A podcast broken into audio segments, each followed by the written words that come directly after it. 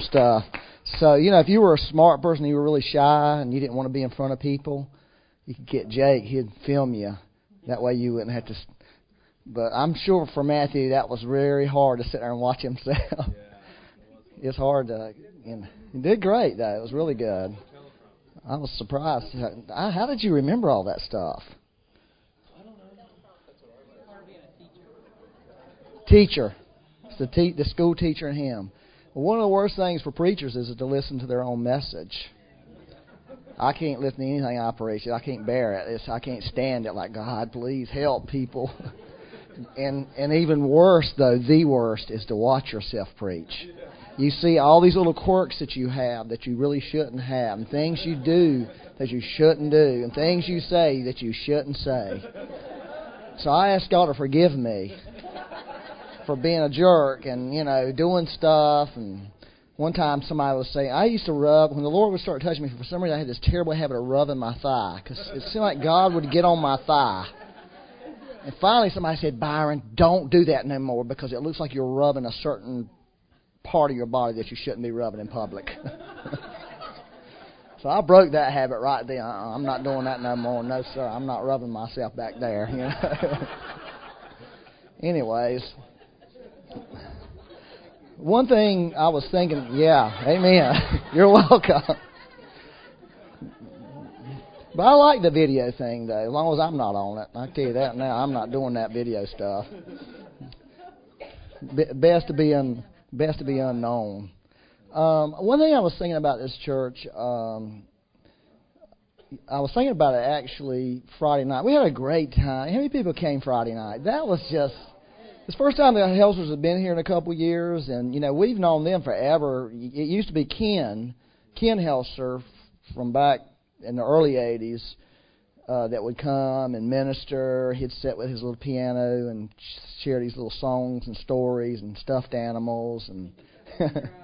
yeah, it was good. It was great. We always loved Ken Helser. He's real creative and storyteller, but you know, John, as Jonathan got older and got doing music, we sort of shifted to Jonathan because you know his music was a little bit more upbeat than Ken's, and we sort of like the upbeat music. So, but we still love Ken, uh, you know.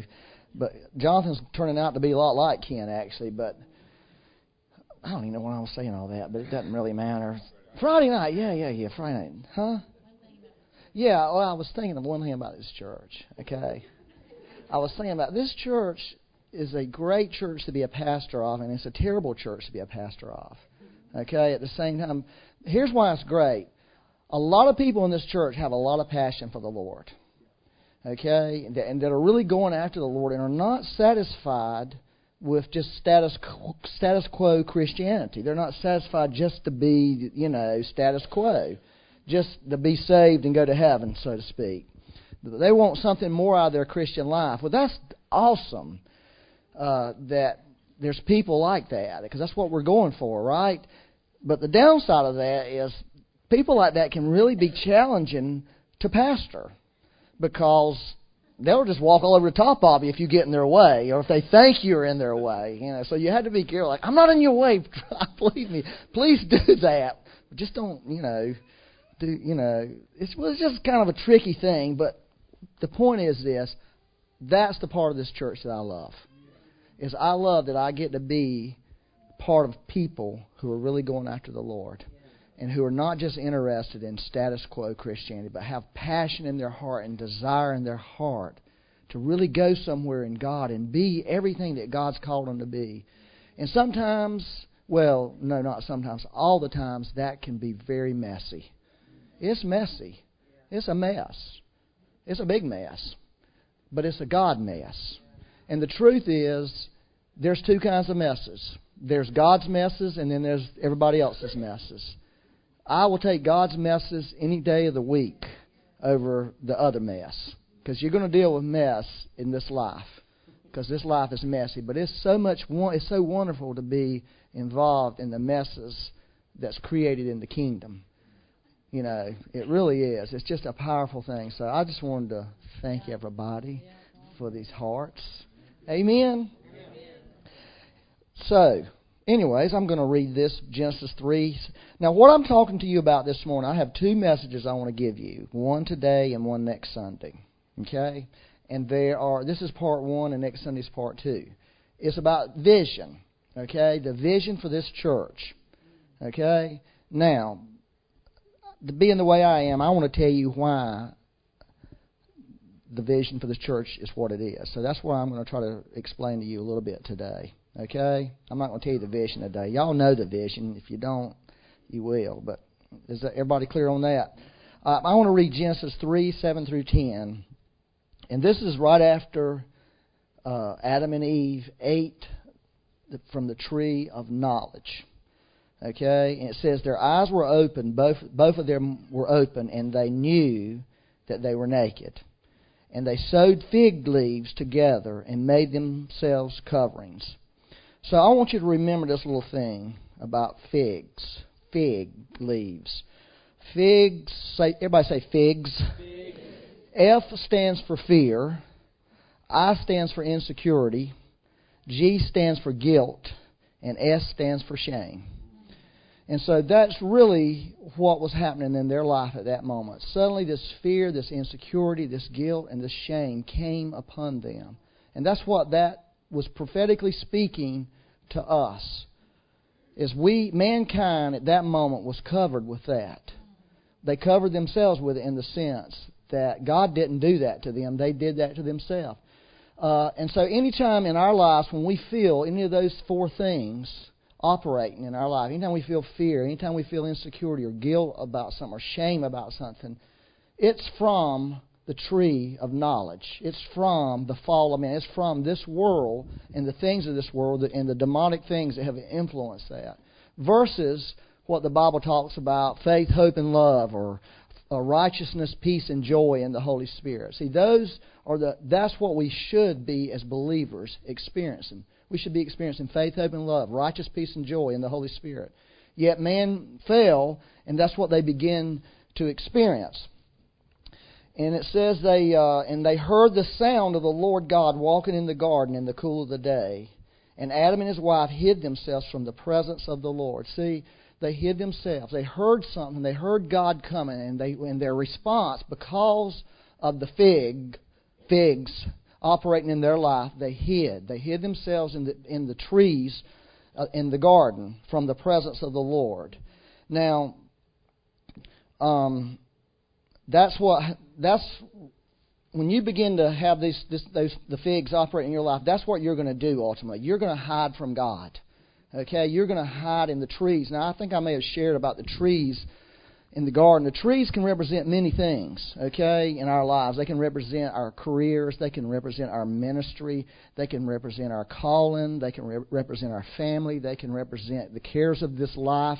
Jesus alluded to figs to to the trees uh, in many of his parables, like when he talked about he called a wedding feast, and this person said, "I got a farm to go to, I got a wife to go to."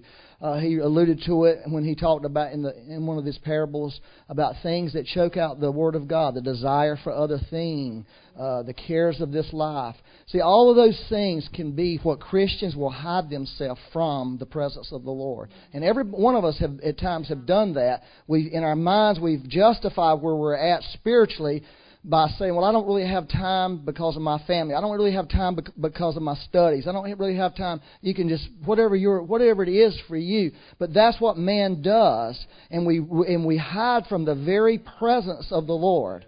Okay, you hide from the very presence, the very thing that that gives us life, the very thing that we need so much. We hide from, and. uh one of the things that, in, in, well, let me go ahead and read this. Uh, verse 9, it says, Then the Lord called to Adam and said to him, Where are you? And so there's a time in all of our lives when God begins to call out to us, okay, when we're hiding from Him. He'll begin to speak to us and begin to ask us, Where are you? And so, I, many times in my life, I've been at, at places where I feel like my heart has drifted from God and I was caught up in things. And in the past few years of my life, the thing that has really been astounding to me is I've been hiding amongst some awesome things. Uh, things of God like healing and and dreams and and I, you could hide yourself in these things of God. Okay? Just as well as you can hide yourself in something of the world.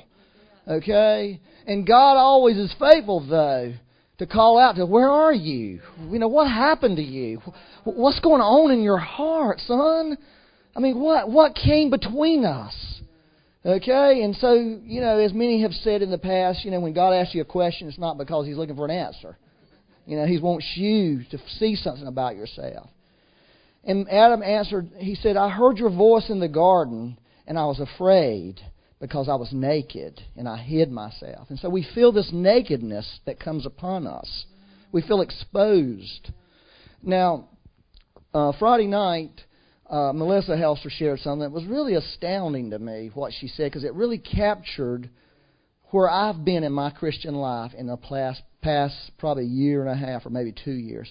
And she, she said, in the wintertime, all the leaves fall from the trees, and you could see into the woods you can see clearly into the woods. And I was like, I'm amazed at what she was saying because that's where I feel like God has had many Christians. Is it's been like there's been a spiritual winter time, and we've been hiding somewhere, and God has allowed the leaves, the thing that we were hiding behind, the things that were covering us and protecting us. We thought God has allowed all of that to fall to the ground, and there we were standing in our, in our place behind the trees, hiding away, and suddenly it's clear and you can see around you. It, eh, but one of the things that really kind of was messing with me uh, was what am I seeing?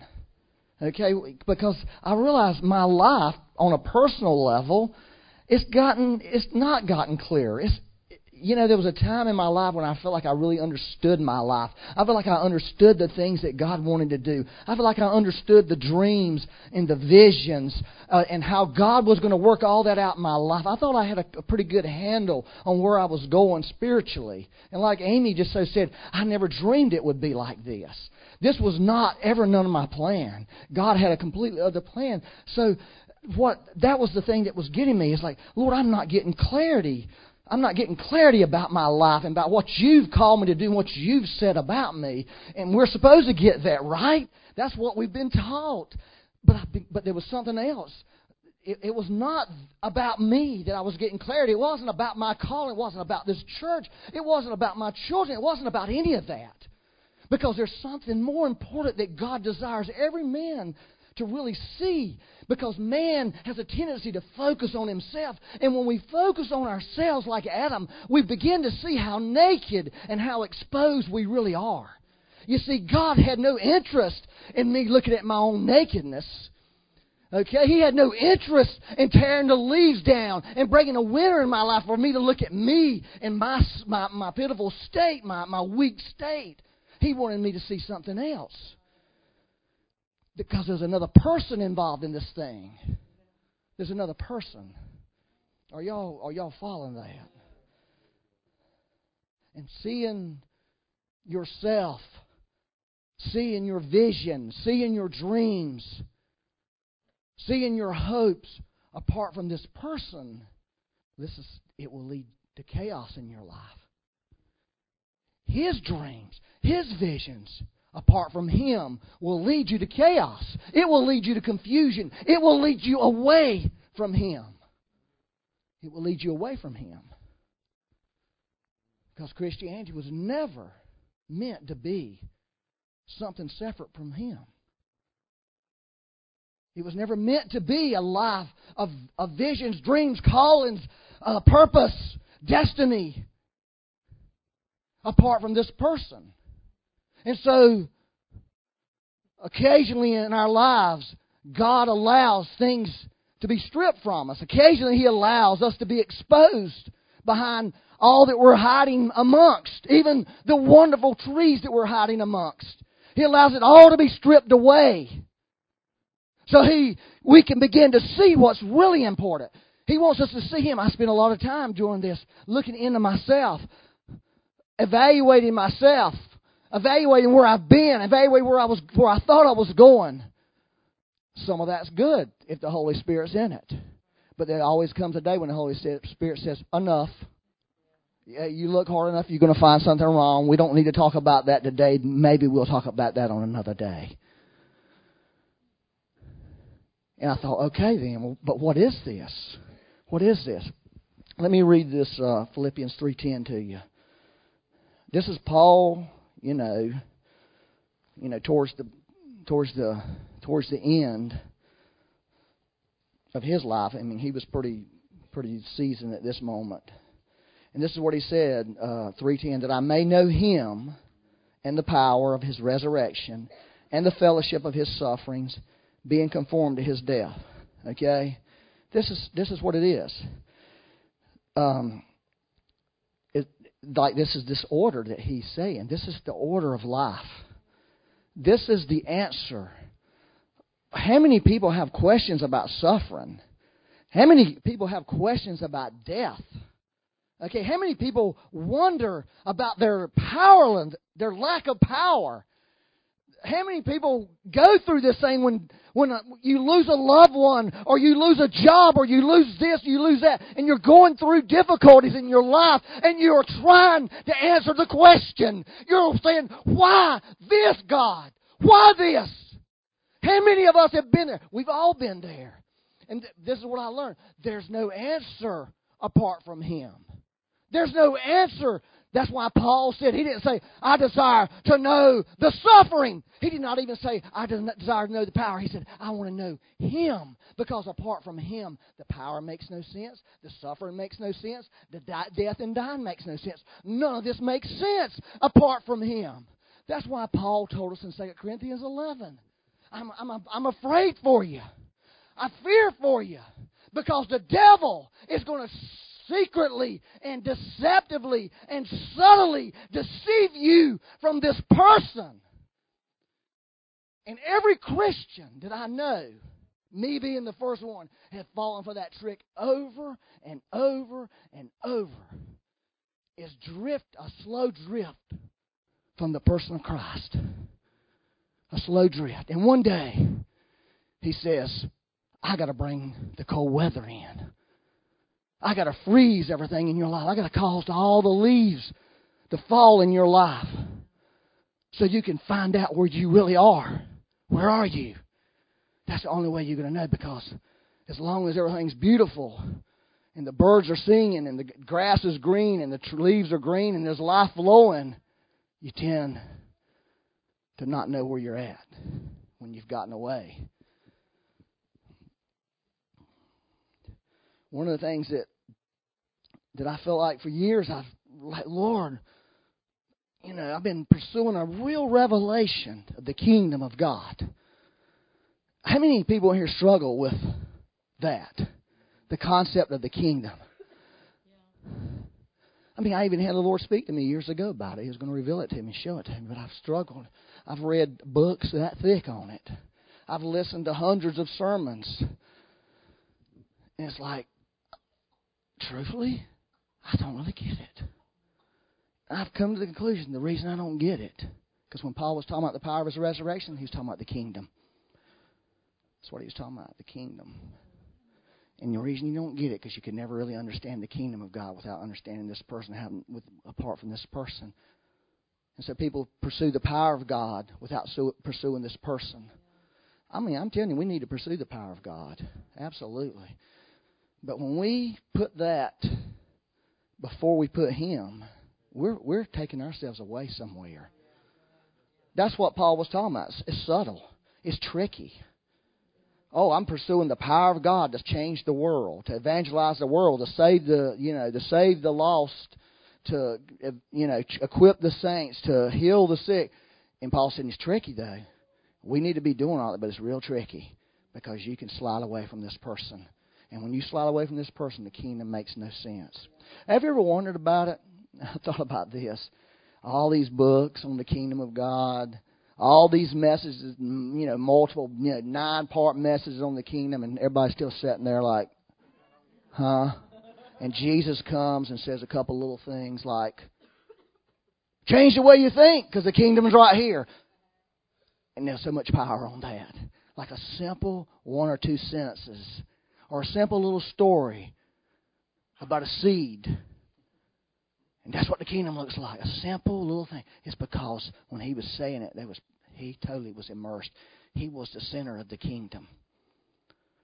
And when he spoke it, it came forth. It wasn't a matter of understanding it. Are y'all following this? Y'all sort of looking at me with these mean looks on your face. so, I, I'll tell you another thing that I find to be striking in the New Testament. After Jesus was resurrected, now listen, this is the key point, I think, is there's no such thing as a kingdom without a king. Right? It's just, and see, here's the thing. Here's that thing that I started seeing. I realized, you know what? I think what I'm seeing is this person, but he's not just a person, he's a king. He's a Lord. He's the Lord. He's the King. And I began to ask myself, well, I've always believed he is. But is he really that to me?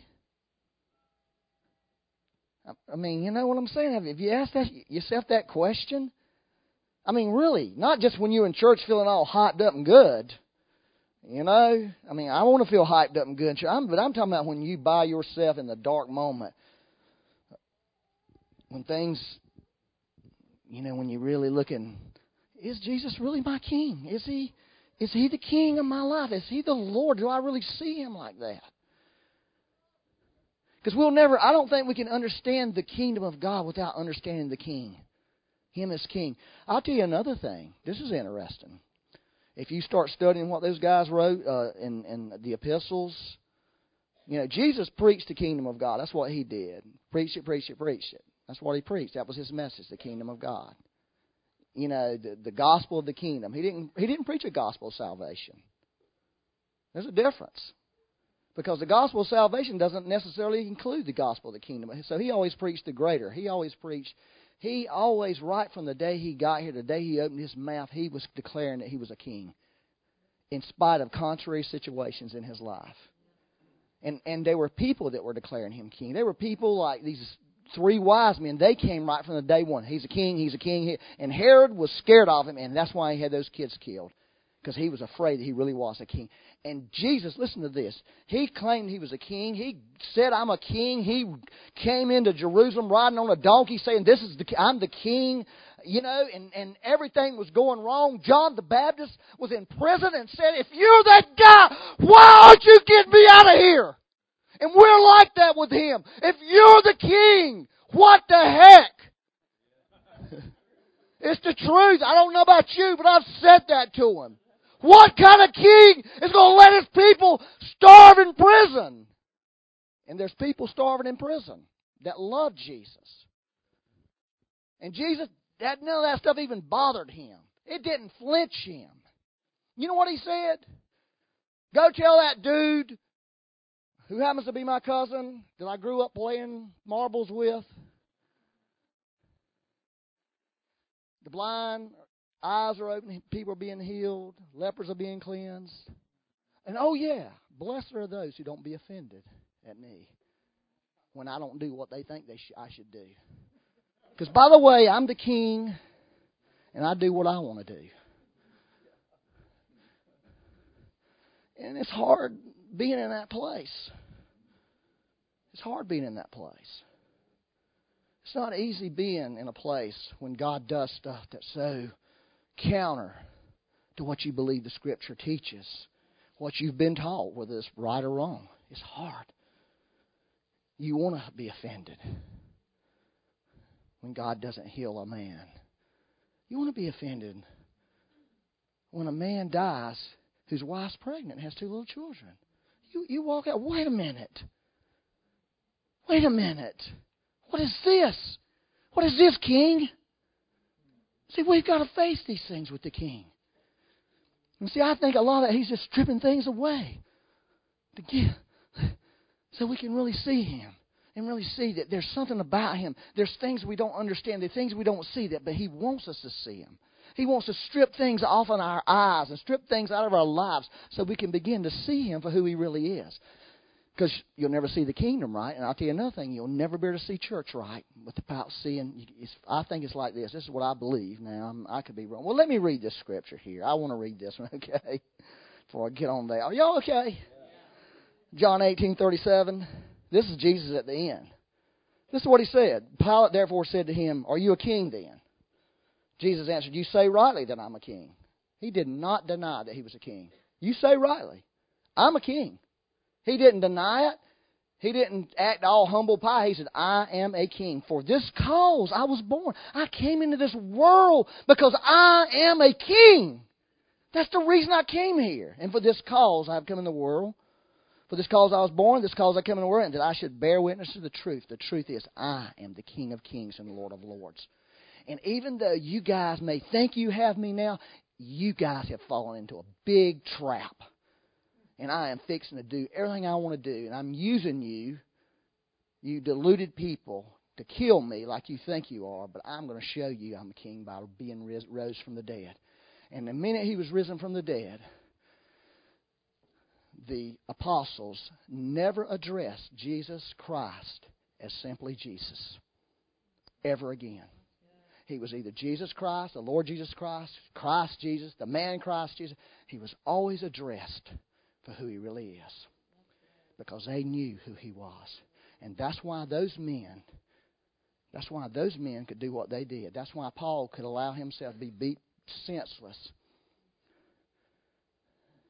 That's why Peter could be crucified upside down, you know, because they knew something that we didn't know. They really knew it. They didn't know it in their mind. They knew it in their hearts. And their life was motivated by what, what was in their heart. Are y'all okay? Woo, mercy, Lord. Now let's read Ephesians 2.19, okay? I am talking about the vision for the church. This is great, isn't it? This is what I'm talking about. I don't really care about a vision for the church. I don't care about a vision for my life. I don't care about those calls. I don't care about all that stuff if I don't have this one thing going in my life. I got to have that one person. Everything has to operate with him. He has to be the center of everything. He has to be the center of every vision, every ministry, every calling, every purpose, every destiny. If he's not, it's just going to get boring. It's going to get old, and you're not going to be happy with it. You're going to grow tired and weary you're going to go tired and weary of something that really had life on it. But when he's out of it, there's no life on it. I don't care what it is. It can be the coolest, cutting edges looking thing in the world. But if he ain't there, who wants it? I'm serious. Who wants it? If he, if we're not vitally plugged into him, who can? We can go to China and preach the gospel all over China, but if he is not there with us in it, then, as somebody said, we're just going giving a second-hand story, and it's just no good. But they're not doing that. They're doing it. Anyways, not, uh, Ephesians 2.19. He, Paul said this, You're no longer strangers and foreigners, but fellow citizens. He's talking about being a part of the kingdom. Fellow citizens in the kingdom with the saints and members of the household of God. So you see that. First is Jesus, then the kingdom of God, then the church. You've got to see Him you get a revelation of Him as being the King, being the Lord in your life, your personal life. That's what they were saying this morning in worship. The people who are getting up here saying that. We had to come to a place of surrender. Her, she surrendered her husband. God was just saying, y'all need to come to a place of surrender in your life. That's how you're going to really know me. That's really that way my kingdom works. You totally surrender to me because I am totally in charge. I totally bought you. I totally own you, whether you realize it or not. So when we begin to surrender to Him, our lives freshly, our hearts is really it. It's not a bunch of outward stuff, it's an inward thing. As we surrender to Him, His glory begins, we begin to see His glory. We get back to the garden where we're not running from His presence, we're running to His presence. You see, that's what happened to man. Man became independent and self focused. And God wants to break that independence off us and make us dependent. Where, and we're no longer looking at self, we're looking at Him. And when we begin to see Him, all that fear and junk falls off of us. Off of us. And His love and peace and joy begins to operate in our life. Does that, that's where He wants to bring us. That's the ultimate vision. That's why I say the presence of God is the number one thing. Everything else is under that. No matter what anybody tells you. Because they're telling, not telling you the truth. They're not telling you the biblical truth the presence of God is more important than anything there is. Because that's what, when man failed, that's what they lost. And God says, in Christ, in the finished work of the cross, I've restored you. You can now come back and have fellowship with me. You can experience my presence. You can experience my glory. You can begin to see the beauty of the Lord again. That's what the cross does for us. Y'all won't believe that, right? Y'all do, right? Let me just read just one more scripture and then I'm stopping. Praise the Lord, right? well, you know that this is what used to blow my mind for years. People would I say, "Well, what is the kingdom of God?" It's the king's domain. Kingdom, king, and I think, "What?" Don't give me that answer. I don't want to hear kings, but it really is. It really is. I begin to see it. Domain. It's God's domain. When Jesus said this, when he came and began to preach, he said, Repent, or literally, change the way you think, and you can see the king's domain. You can access the king's domain. That's what it is. It's his domain. It's where he rules. And that's supposed to be in us. He's supposed to rule in us. The king's domain, he says, inside of you. Right? That means he's in charge inside of you. We had to let him, though. But this uh, one I love that now. Come on. Colossians 1.13, this is the one the Lord gave me after I had a really good vision a few weeks ago about the, about darkness and light. There is darkness and light. There's two kingdoms that are operating in the world right now. Okay? There's this one. He has delivered us from the power of darkness. There now note it said power. Okay? The devil kingdom has power. It's built on lies, it's built on deception, but there's power there. Okay, if you believe the lies and deception, there's power. Don't believe that he, the devil alone. Paul says that in many places in the scriptures. You know, the kingdom of the power of air. Okay? It's a power that can rule your life if you let it. But but here's what happened at the cross. God delivered us from that. We have been set free from worry and fear and anxiety and everything that's going on in this world. We really have been. Whether we know it or not, you have been set free. That place no longer should have any power in your life, in my life. The power it does is where I'm not believing something right. I'm believing a lie, I'm believing a deception. And God has taken us out of that and put us into the kingdom of the Son of His love. Isn't that beautiful? The Son of His love. That's how the kingdom of God works. It works on faith energized by love. That's how it works. Where the kingdom of darkness works on fear, insecurity, guilt, and shame. What, what they were experiencing that day in the garden. That's how the kingdom of, dark, uh, of darkness works. Fear, insecurity, guilt, and shame. The kingdom of heaven works on faith energized by love. Okay, and the kingdom of heaven is full of light. It's full of revelation. It's full of God. It's full of the glory of God in the face of Christ. So when we're saying, Lord, show us your glory, show us your glory, that is one of the most biblical songs you could actually sing. And when we say, Lord, your kingdom come, we're saying, Lord, manifest that world in this world right now. That is biblical to say that. It, there's power on that. It's the most perfect prayer we could pray over somebody. Manifest your domain in China. Manifest your domain in my house manifest it. I want to see this come. I want to see this glory come into my Your rule, the person, the king. Now, when we begin to pray that way, something could really happen for us. God, I believe, wants to reveal the. I think He wants to reveal three things. One, He wants to reveal Himself to us in a fresh way. Because the leaves are down. We're back here in the trees we can't hide very good any day. And, and he's saying, Where are you? And we're saying, Well, we're down here in these trees, and we ain't hiding very good because these are skinny trees. And I'm trying to hide behind a little old sapling, and obviously it ain't working. And I'm feeling kind of naked back here, actually. You know, I'm feeling a little naked here, Lord. Okay? So he wants to reveal himself to us like, oh, there he comes. There comes the voice walking well, we run to the voice, we run to the presence. And we stay, John 15, abiding in Him, connected to Him. We just stay that way. Can I just say this? And I had to be careful. I'm not a believer in quiet times. Okay? You know, people have quiet times in the morning. I don't believe in that. I believe in all the time. I've really come to believe that. I really do. I don't believe we should just have a moment a 10 minute, 30 minute, hour time, and then we get up and go on and do everything we do with our life, and we're disconnected from the spiritual realm the rest of that day. That's crazy.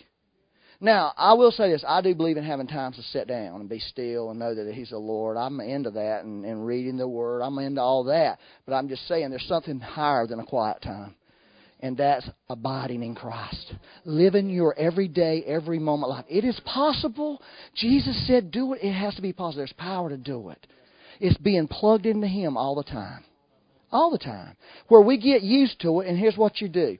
You know when you're not plugged in by de- in other words, you're all, you're plugged in so much you sort of forget you're plugged in, and then when you start you unplug, you start feeling anxiety, lack of peace. You start struggling. Up, oh, I've unplugged. Forgive me, Lord, I'm plugging back in. But I believe that's what God wants to do for Christians, is that he, we live our life, we live our life in Christ. It's possible. It's possible. But what will take you out of Christ is when we lose the sense of Him, the person. Okay, now I'm not going to be religious here and say we should seek just Christ and not His power, not His kingdom. That's not true. But I am saying He has to be the center of our lives. This person. And so I don't want to have a vision in the church without saying what I said this morning. Because if I could say, that's what I see. I, in my life, I've seen this. I've seen this person. And I felt like the Lord's allowed the winner to come in my life to help me see him, not me. In fact, he said, "Get your eye, you know, get your eyes off, put your eyes on me, and see me." And when you see me, and you begin to realize there's this person that's deeply in love with us and deeply cares about everything in your life. And he's not a person to run from. He's not a person to hide from. He's a person to run to. Because he was going to them. And He's always been going to us. Always. I don't care what you think, I don't care what your circumstances are telling you, He is going towards you. And He really wants us to see that. And if we can begin to see that, then I think that the kingdom will start coming in to more focus in our lives. And the church, the body of Christ, His glorious body, will become more focused in our life. We'll begin to see it for what it really is. I think God really wants to do things for people. I think He really wants us to, you know, be Him in the earth, to walk in the earth like He walked, do what He did. Because He really, everything He did was to show us this is the way you do it. I'm showing you an example of the way, way I meant for you to live the Christian life. And so we see that in him. He begins to allow the kingdom revelation to come. The power starts coming, starts flowing in your life, and it won't corrupt you then because it didn't corrupt Jesus. It won't mess you up because it didn't mess Jesus up. You know? Amen? Amen? Well, okay. Lord, thank you this morning. Thank you, Jesus. Sure. This is cool. When you started, when you started uh, with an acronym for your message, FIGS is forgiveness, uh, or no, fear, insecurity, guilt, and shame. During worship, the Lord gave me an acronym, which was really cool. And the acronym was Jesus. And it was that the reason Jesus came was for this reason there is judgment for every sin under the sun. And Jesus takes it all. Isn't that wild? And then you started with fear, insecurity, guilt, and shame which is what the judgment for every fear under the sun brings. And Jesus took it all. Isn't that so cool? That is good. Thank you, Lord. I just want to ask you this morning. I want you, good, passionate people who are on fire for Jesus, which most of you really are. And if you're not on fire for Jesus, you really do have a fire in you. I hate to tell you. It's just got to got a little dust on it, a little stuff on it. Just, I want if you I want, Lord, we want, I want, we want, all of us want. I believe deep down in the desire hearts, every person in this room is a desire to know you. But rather be known by you is what Paul said, Lord. Rather be known by Christ. That you are a knower of our hearts, and we want to open our hearts to you right now and let you know us so that we really can know you. Mm. I just thank you for that, Lord. Lord, we want to exalt Christ in our lives. We want Christ to be the focus of our life. We want Jesus Christ. What Becky said earlier, it was all about Jesus in those days. We just loved Jesus. Whatever Jesus was up to, we were up to. We just wanted to be around Jesus. Lord, I pray you'd stir our hearts again Lord, just stir in the hearts of every person in this room that, that Christ the Lord, that Jesus Christ would be exalted in our life, that we really would begin to see Him, it, not in a religious way, but a real way. And we would fall in love with this person, with this man, Christ Jesus. Lord, I pray this morning for every person that they would fall in love with you afresh like a man that suddenly looks at his wife one day and realizes, wow, I got a great wife. I really love her. I got to get to know her better. I want to be more intimate with her. I want to be closer to her. Lord, I pray you would do that with us towards you. That we would see you, Lord, and we would see how beautiful you are, Lord. And all those in this room that are in that prison, like John the Baptist, wondering, what in the world are you, Lord? I pray that somehow you would speak to their hearts you'd speak to their hearts today and they would be liberated, Lord, because you said you came to set the captives free, Lord. You don't want people to be captured in disappointment or discouragement or failure, Lord. God surely wants to make all of us a success when it comes to Him and His kingdom. He, every person in this room, you can be a success in Him, in Christ, in the Lord Jesus. Mm, I just thank you for that right now, Lord. Holy Spirit, I ask you to come right now. Just come and begin to touch people in this room. Touch these hearts, Lord. Lord, break hearts this morning. Just break our hearts, Lord. Break our hearts towards you, Lord. Just release an anointing for passion for the Lord Jesus Christ. Just that. Oh Lord, release this, get break this religious spirit off of us, Lord, that tells us there's something else more important than Christ. There's something more important than the presence of God. Get that off in us today, God. We reject that thought. That's from hell. Lord, we come against lukewarmness. We just condemn lukewarmness. Lord, I come against disappointment in people today. Lord, just break that spirit of disappointment and discouragement that gets on people when they just feel so disappointed about their Christian life and about their dreams, Lord. Just break it off of them today, Father, and free. Free people. Get them in liberty today, Lord. Real liberty. Real liberty, Lord. I pray for people's finances. They just would get all this thing broken off of them about being busted and broke all the time, Lord, and not having money and not having a future. Get that off of them. Lord, they have a future. They have, a, they have access to the most wealthy being there is, their Father in heaven who owns everything. You own everything. Uh, when He took us out of the kingdom of darkness and put us in the kingdom of light, one of the things that that means is He will provide for you in His kingdom. You don't have to worry about that. He wants to do that for you. He wants to show you how to receive out of His kingdom provision because there's a lot of provision in the kingdom of heaven. Lord, just do that. Thank you, Lord.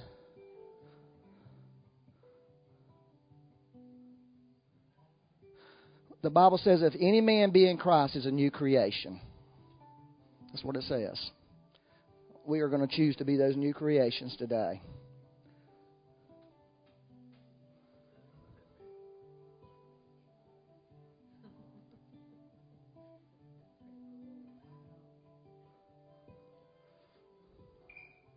You know, if there's somebody in here, I'm looking around just trying to see if there's anybody here that may not be saved. I don't know everybody here, but, you know, if you don't know Christ Jesus as your Lord and Savior, today's a great day to get in. A great day to get into the kingdom, to get out of darkness, to get into His kingdom. It's a great day. It's a great day. God's going to save a lot of people. You know, there's a harvest coming. A lot of people are going to get saved it's going to be a big mess. You think Christianity's been messy so far? It's going to be so messy. Woo! I, we mm, it was so, it's going to be really messy. We had a we had a, a memorial service here for Alton Troglin, and I looked around that room. I said, "Is this my future, Lord?"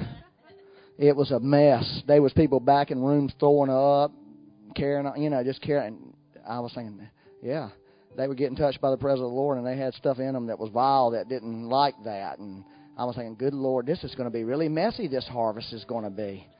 It, it, it's going to really offend the church people. It was, you know, it's going to make the church people mad because they're going to ruin the church. They're going to destroy the church. And I think we should be happy about that because it's what God's heart is to save so many people. Save so many people. I'm looking forward to that day. I'm I'm hoping we got people that have a heart to press through the throwing up and the carrying ons, you know, and can deal with the mess and like, okay, we need to help these people. Get, you know, help them, Lord, please. Especially me, because I would be throwing up with them. But I believe there's a harvest coming.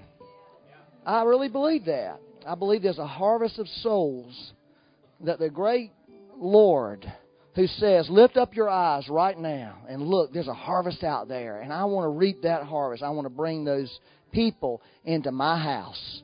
And I want to teach them about how I am. I want to heal their lives and make them whole. Lord, we ask you to do that. And we want to teach them about the presence of Jesus how wonderful He is. Mm-hmm. Amen. Somebody bail me out. Yeah. We could just get the ministry team up. I believe there might be people in the room that want to respond to the Holy Spirit drawing them closer.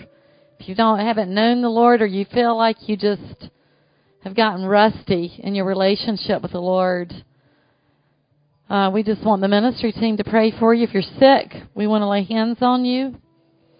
Um, mm, I do particularly feel the rusty thing.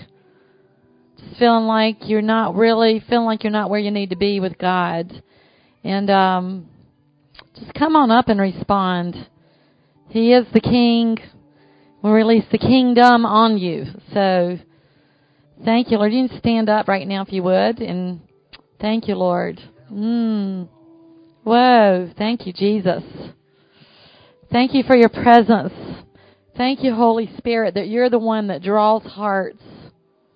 You draw us close, Lord, that you're the hound dog of heaven drawing us, Lord. You're always drawing, Lord, drawing us near to you, Lord God. Lord, you're wanting us to draw so near that we feel your very heartbeat, Lord God. So, um, if you just want to respond to the Lord, come on up. I just felt a fresh rain coming on down. Wow. Just um, lift it up. Just respond to the Holy Spirit right now. Just a minute or two more before we dismiss you.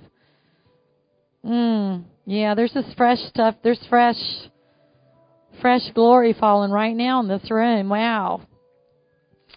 It was really thick up here earlier. Now it's coming again. Thank you, Lord. Whoa. Yeah. Yeah, just as we respond to Him, you know, the King. I felt like the Lord gave me a word this morning for us, and that we're His, we're love children, love child. It's really what I heard. Mm. Thank you, Lord. Oh, yeah, just come. Woo. Oh, thank you, Lord. Thank you, Holy Spirit. Thank you that you love us and you're drawing the children again. You're drawing us as children again, Lord. Whoa. Ho. Draw us nearer, nearer, precious Lord, to your precious bleeding side. Draw us nearer, Lord, closer to you. We've got to get closer to the Father. We've got to get closer to the Son. We've got to get closer to Jesus Christ. Closer, closer, oh closer. Lord, we just say, draw us closer, Lord. Whoa. Whoa. We've got to get closer. We've got to get closer. We've got to get closer. Mm. Thank you, Lord. Blessed be your name.